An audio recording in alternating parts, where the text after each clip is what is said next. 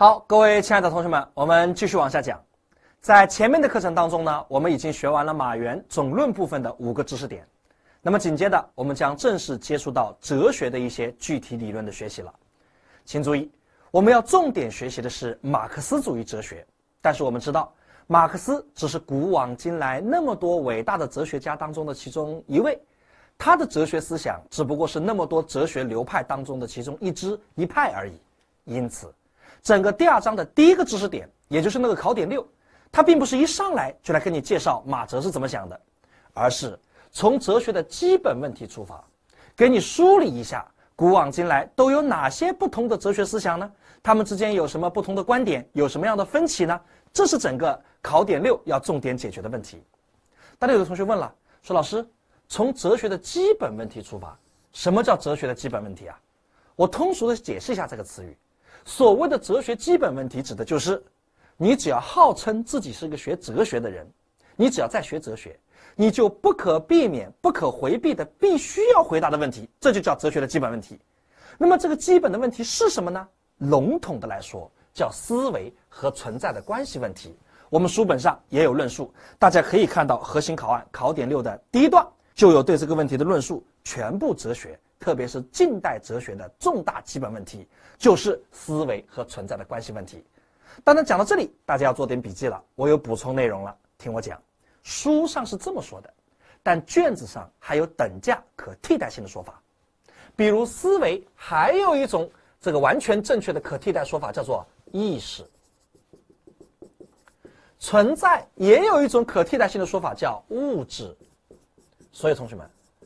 如果试卷当中有道题问一个选择题，问你，请问近代哲学的重大基本问题是 A 物质和意识的关系问题，也可以选，请注意哦，都是正确的答案，两种说法都对。那么从这个基本问题出发，根据这个基本问题的不同回答，那么就有了几个主要的哲学流派：三大唯物主义、两大唯心主义、可知论、不可知论，以及由此衍生出来的辩证法和形而上学的观点。那么这张图呢，其实就是整个考点六的基本结构框架了。好，同学们，那么搞清楚了框架之后，接下来我们就来学习它具体的知识。请注意，考点六的知识知识啊，讲的有点乱，有点杂。那么像这样的知识呢，你观察我的核心考案这本书，你会发现有个特点，一般在后面呢就会有个表格。对这种纷繁复杂、讲得很乱的知识进行表格化的处理，它往往会看得更清晰，逻辑更加明确，层次更加分明一些。因此，在这类知识点在讲解的时候呢，我有的时候我就不去念书了，书上那个那个那个一句一句的话咱就不去念了，我们直接来讲表格。我们把这个表格讲明白。如果你听懂了我讲这个表格，说句实话，考点六正文部分的那些字你看不看就已经无所谓了。就是这个道理，希望大家好好理解啊！好，同学们，首先关注一下考点六的标题颜色黄色，它是一个重点选择题考点。它不仅是一个重点选择题考点，而且它是一个庞大的知识体系。这个考点六这个考点讲下来，完整的讲下来就接近半个小时的样子。就是我们差不多这堂课就够讲这个考点，我考点六了。它是一个非常非常丝丝相扣的一个完整的逻辑体系，请大家一定要跟上我的节奏，一步一步跟着我好好听。好，我们一切从哲学的基本问题出发。哲学的基本问题刚刚说了是思维和存在，也就是物质和意识的关系问题。但是往细了说，它又包含着两个方面，哪两个方面呢？就是拆分为两个具体的问题。第一。物质和意识何者为第一性的问题。第二，物质和意识是否具有同一性的问题。我们有的同学啊，连这个题目都看不懂，什么意思啊？什么第一性、同一性呢？在讲什么东西呢？一个一个来，我分别跟你解释。我们先看第一个问题，叫物质和意识何者为第一性？什么叫第一性呢？这是一种规范的哲学表述。我们用通俗一点的语言给大家解释一下，其实很简单，就这两个东西啊，先有谁后有谁的问题。如果你认为世界上是先有物质的，那么你就认为物质具有第一性，而意识呢，那自然就具有第二性了。那么反过来，如果你认为这个世界是先有意识的，那就叫意识具有第一性，那物质就具有第二性了。就这么回事。所谓的第一性就可以做这么简单通俗的理解。那么根据这个问题的不同回答，想都不要想，答案明显有两种。因此，所有的哲学家就被区分为了两大阵营、两大派。凡是认为世界上先有物质，物质具有第一性的人呢，我们把它称之为叫唯物主义。相反，那么认为意识具有第一性的人呢，我们把它称之为唯心主义。我相信我这样讲，没有人听不懂，一听就懂了。这个逻辑太通畅了，太简单了，对不对？但怕就怕什么呢？一个简单的逻辑，考试啊，他不照着书考，他反过来问你，很多同学就懵了。比如他问你。区分唯物主义跟唯心主义的依据是什么？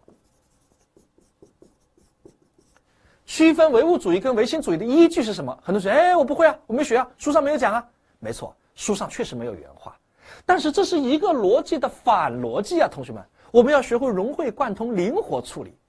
依据当然就是应该是这个问题了，是不是道理啊？就凭着这个问题区分了唯物和唯心。现在问你唯物唯心区分的依据，那当然就是这个问题：物物质和意识何者为第一性的问题。请注意，这种题目一定要学会反过来推导，也要会回答，千万别懵啊！好，同学们，那么这是第一步，我们就区分完了。继续往下深入的看，在唯物主义阵营当中，所有的唯物主义哲学家，他们的共同点在于，他们都同意物质具有第一性，但他们内部。也有一些分歧，关于什么东西有分歧呢？就是什么样的东西才能被称之为物质呢？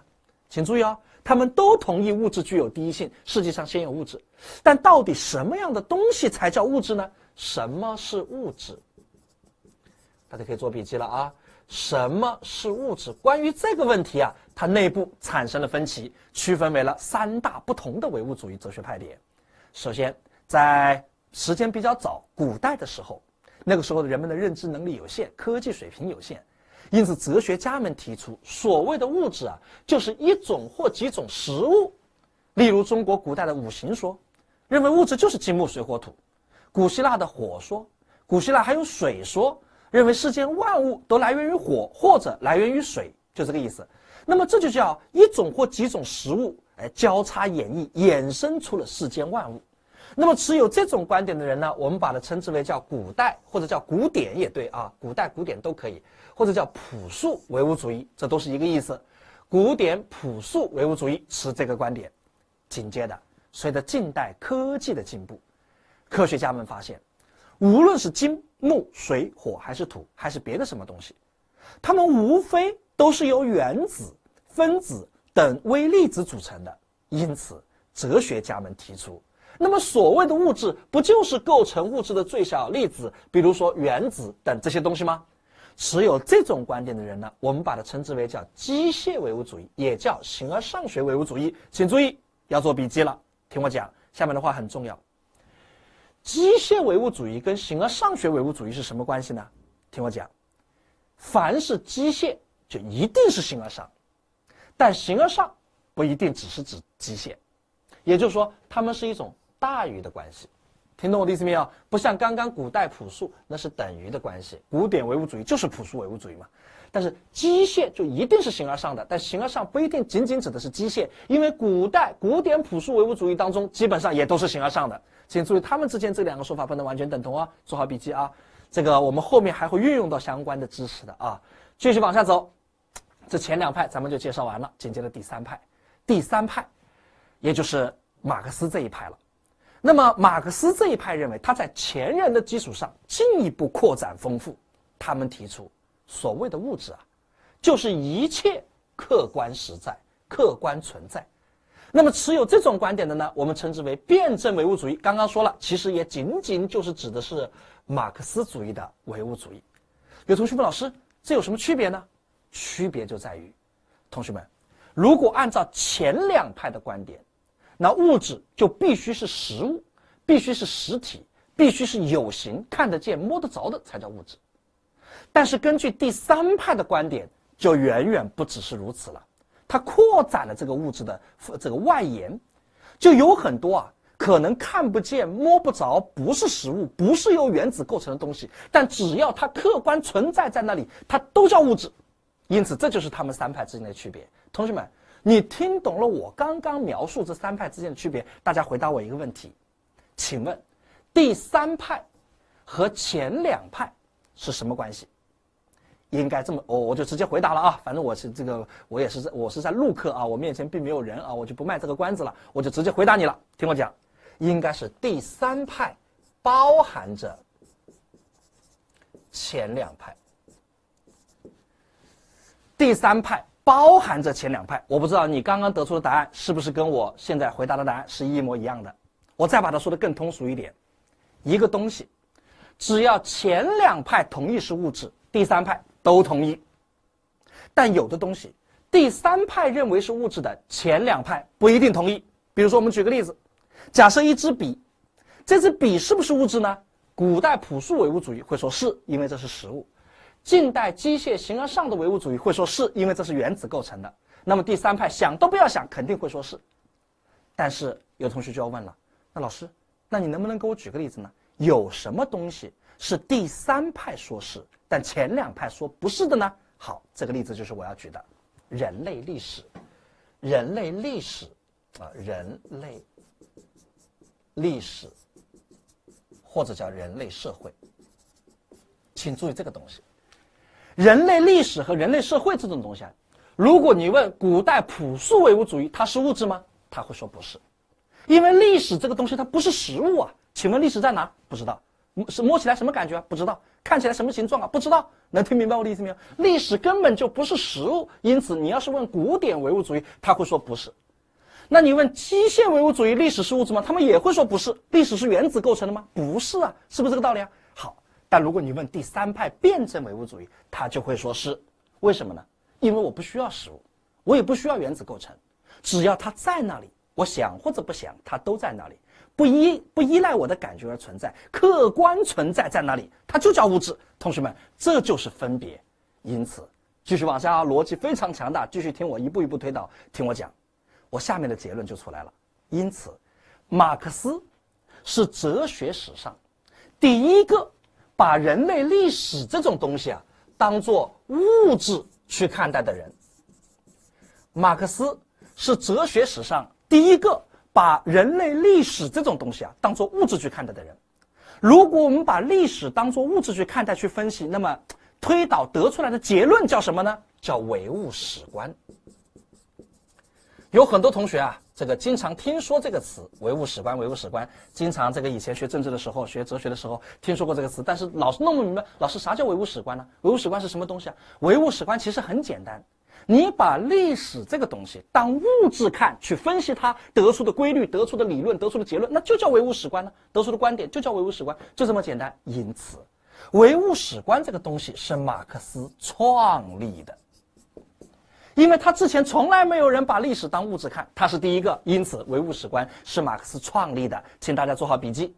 我后面还会总结，这是马克思在哲学史上的两大历史贡献的第一大，就是创立了。唯物史观，OK，讲完了，讲到这里为止，我刚刚讲的你要全部听懂了，以及他们之间错综复杂的逻辑关系都听明白了，唯物主义你就学完了。请注意啊，不要局限于书本上的几个字，一定要听我认真讲解。我这里面有个层层相扣的逻辑，这个比书本上的几个字还要重要，因为你会发现这块知识，凡是在考研政治当中出题呀，它一定不是书本上知识的简单呼应，而是灵活运用。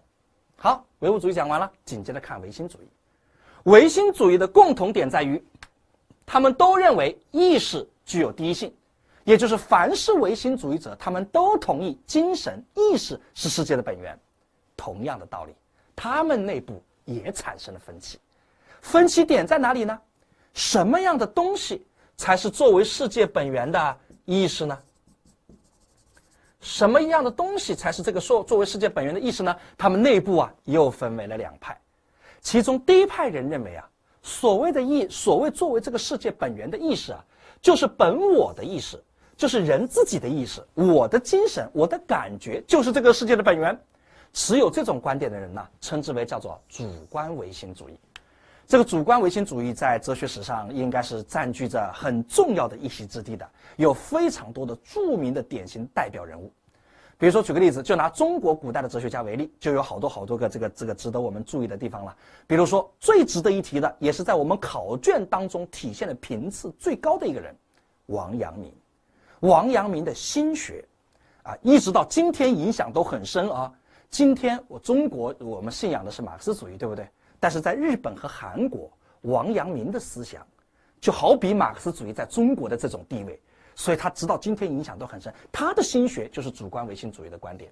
王阳明主张心外无物，心外无事，心外无理，五心即世界，世界即五心，就是我我我活着，我在我的心有这个世界，这个世界便存在；我的心要是没有这个世界，这个世界便不存在了。这就是王阳明的观点。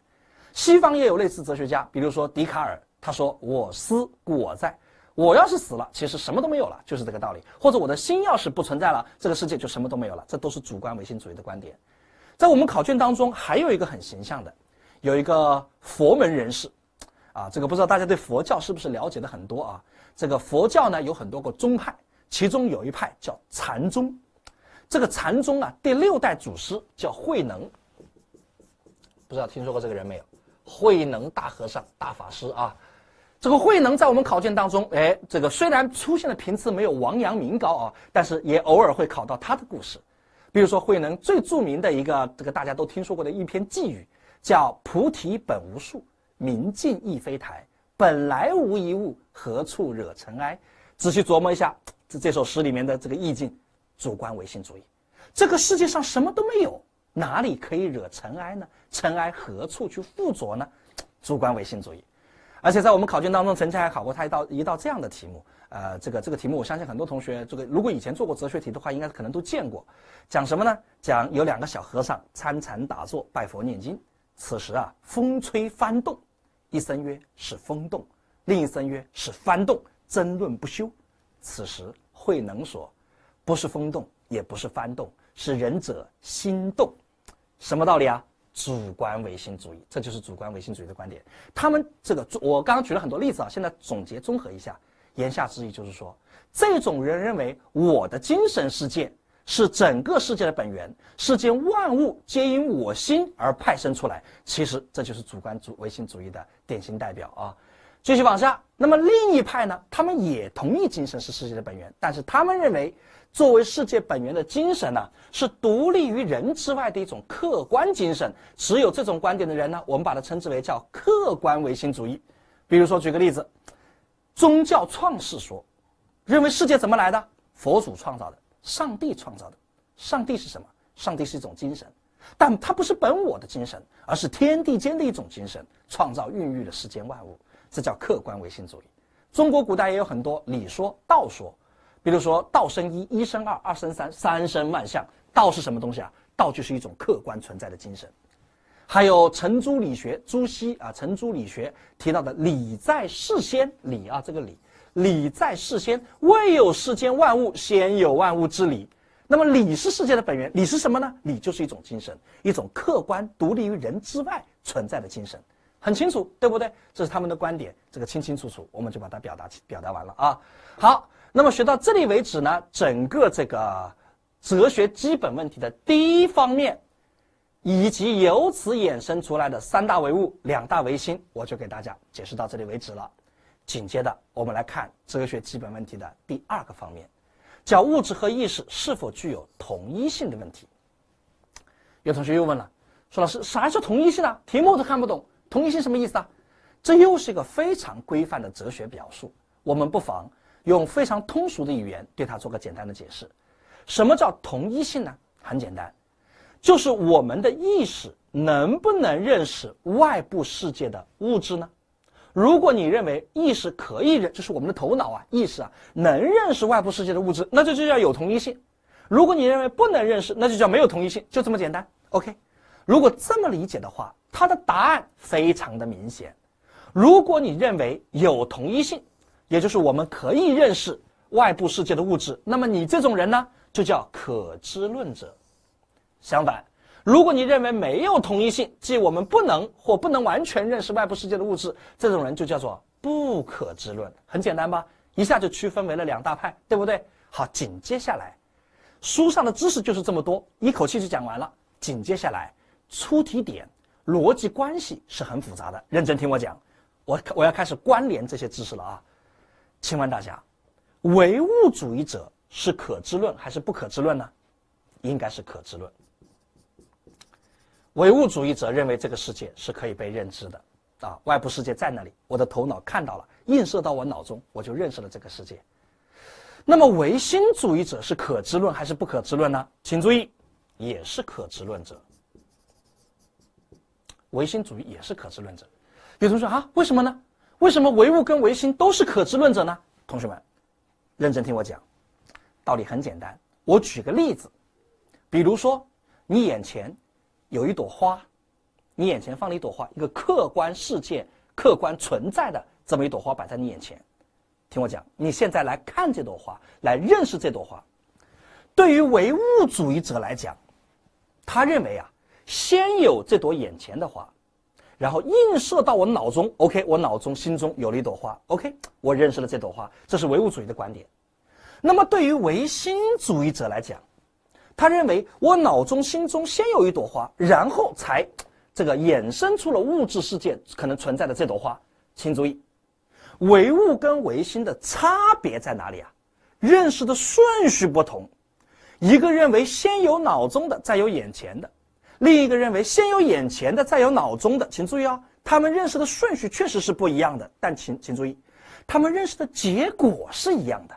那就是我认识了这朵花，听明白了我的意思没有？因此啊，唯物跟唯心都是可知论者，他们最终的结论就是我能认识这个世界，这是很重要的结论啊，就把前面给勾连起来了。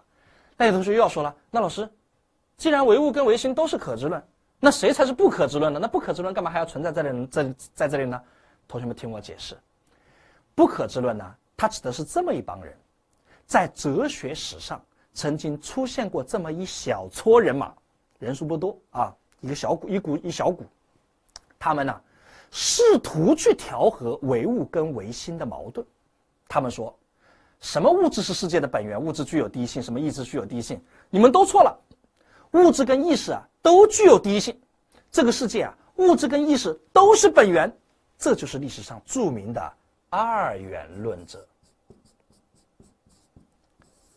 他们试图去调和唯物跟唯心的矛盾，他认为唯物跟唯心都错了，他提出一种新观点，认为物质跟意识同时都具有第一性，都是世界的本源。同学们思考一下，这将会导致什么后果呢？既然物质跟意识都是世界的本源，两个都是本源，那么他们就互相不受对方牵制。都有自己独立的主体，有自己独特的发展规律，并且跟对方就没关系了，因为我们各自都是本源，谁大呢？我们都一样大，能听明白我的意思没有？那这个世界就乱了套了。我精神世界是一个独立的世界，外部的物质世界是另外一个独立的世界。我把它说的形象一点啊，比如说，现在你眼前有一朵花摆在这里，这是物质世界一朵花。现在我的精神世界，注意不受物质世界的影响和牵制，它是另外一个独立的世界。我现在在这定睛一看。我可能看到的不是一朵花，我可能看到一坨狗屎。能听明白我的意思没有？请注意哦，因为因为它自己是一个独立的本源，我不受我不受你影响，就这个意思。那么最终得出的结论呢，就是这个世界是不可知的。我眼睛能看到的，未必是这个世界真实存在在这里的东西。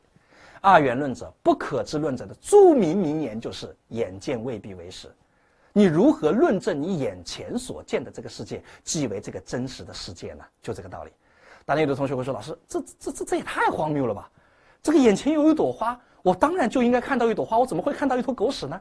同学们，学哲学啊，最忌讳的事情就是简单觉得别人很荒谬。当然，学我们考研政治当中的哲学，要有这种思，要有这种觉悟啊。我前面跟你们说过，考研政治八个字。废黜百家，独尊马术，只有马克思主义的哲学是正确的啊的伟大光荣正确的，其他的都是荒谬。学习考研政治要有这个精神，但是说句实话，等你们以后啊考上了研究生以后，甚至以后读了博士以后，再学到更多的哲学思想的时候，你会发现，不同的哲学思想之间，不同的哲学家之间，不是谁可以打死谁，谁可以这个灭了谁啊，谁就一定是对，谁就一定是错，它不是这么种简单的逻辑关系。这么多哲学家。这么多哲学思想都能够流传延续至今，他们都有自己可以解释的领域和空间，他们都有自己可以解释的范围。请注意这个问题啊！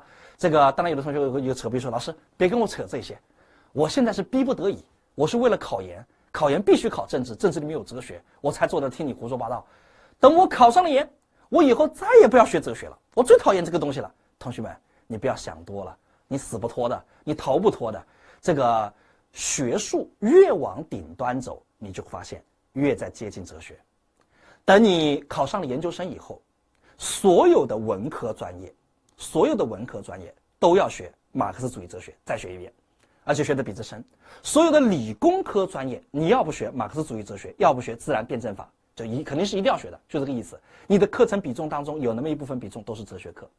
等你如果以后再读到博士阶段，无论你是什么专业，殊途同归。你发现你几乎大部分时间都在学哲学，百分之三四十的课几乎都是哲学课，因为学术所有的学科的学术走到顶端，顶端几乎都是哲学。就像我本人，其实我本人也不是哲学科班出身的，很多同学这个挺了解我的啊。这个我我从我的求学经历来看，我高中是个理科生，大学是个工科生。我大学工科阶段学的叫通讯工程专业。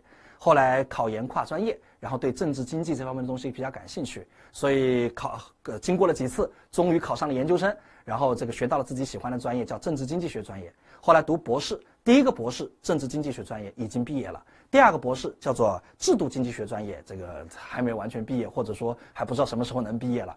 同学们，你看我整个整个求学的过程，从头到尾，我们我没有任何一个环节是专门在学哲学的。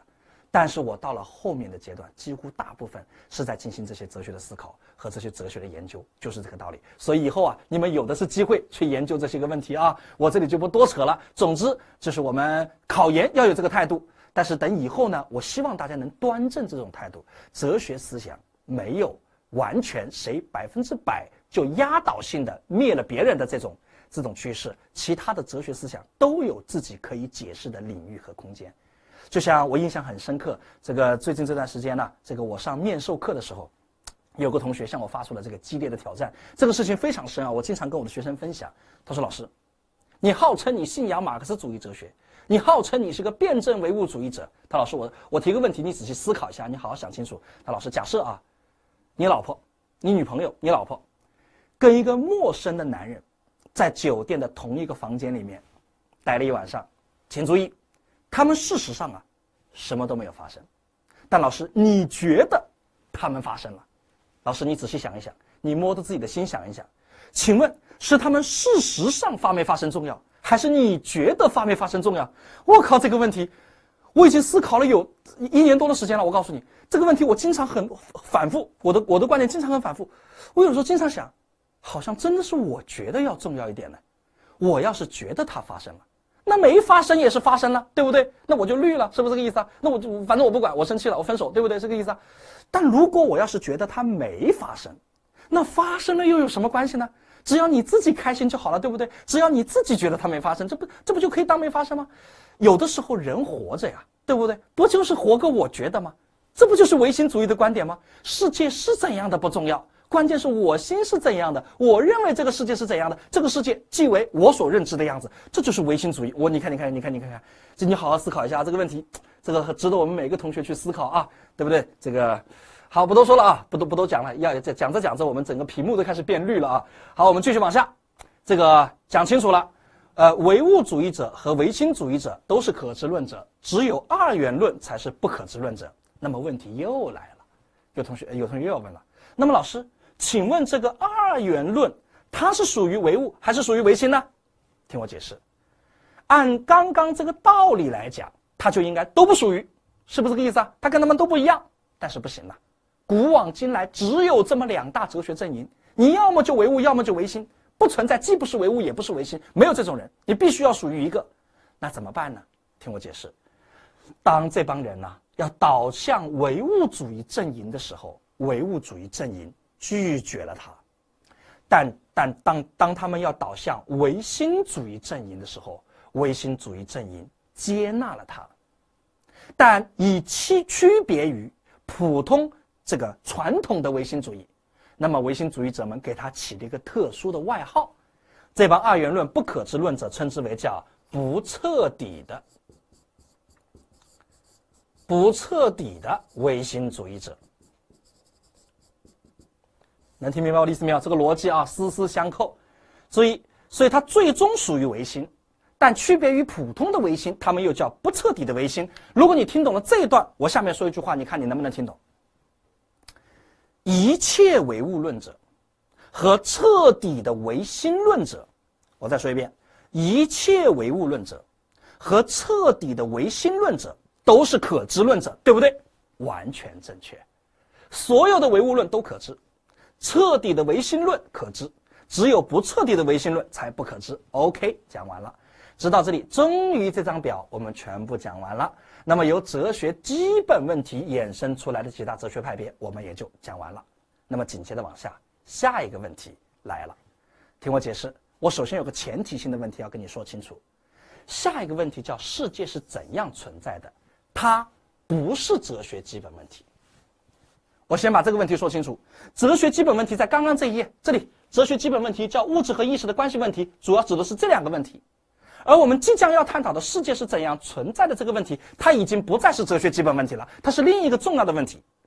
有同学为什么呢？为什么它就不是哲学基本问题呢？道理很简单，因为这个问题是不能直接回答的，是要在回答了世界是什么的基础之上，然后进一步回答的，所以它不属于第一梯队的问题。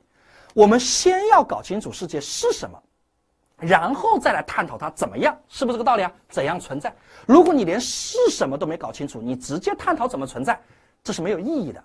所以啊，所以这是进一步回答的问题，这个只能叫一个重要问题，谈不上是基本问题。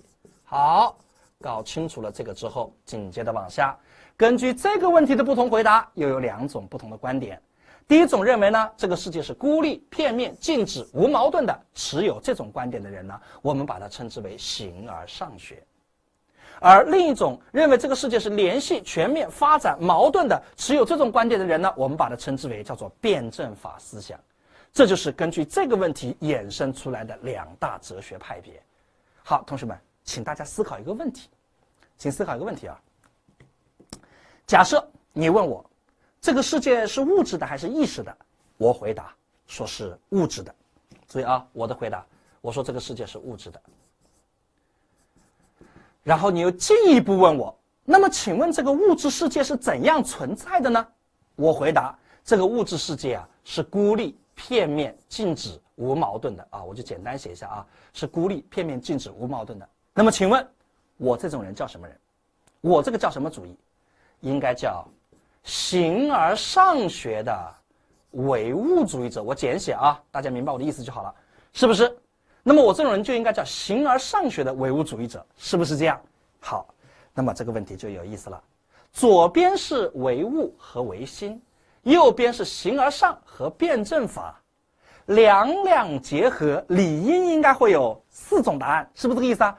形而上的唯物，形而上的唯心，辩证的唯物，辩证的唯心，是不是这样？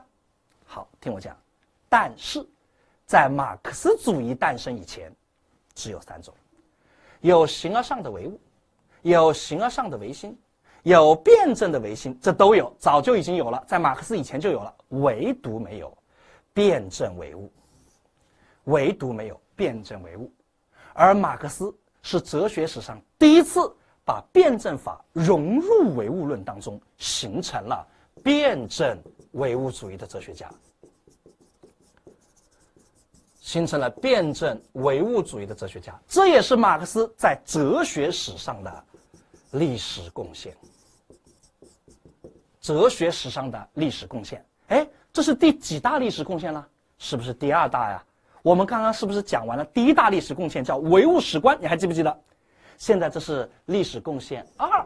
叫辩证唯物主义，因此由此又推导出一个知识点，看到了没有？知识点死记硬背是很痛苦的，但层层递进，按照逻辑去推导，一个勾一个，一个带一个，这样的话，我们课堂上就直接把它全部搞定了嘛。所以两大历史贡献很清楚，第一个叫历史唯物主义，也叫唯物史观。唯物史观、历史唯物主义其实是一个东西啊，只不过是两两种不同的维度罢了。你可以说它的第一大历史贡献叫历史唯物主义，也可以叫唯物史观，一样的都是正确答案。听好了啊，那么第二大历史贡献叫辩证唯物主义。好了，知识讲完了，我最后还有一点笔记要大家记，请注意这个地方命题呀有一个很细微的地方值得大家关注，略微有点区别。谈到马克思在哲学史上的历史贡献，如果说唯物史观的话，可以用这个词“创立”。什么意思呢？以前从来就没有，第一次有人把历史当物质看，形成了唯物史观，这叫创立。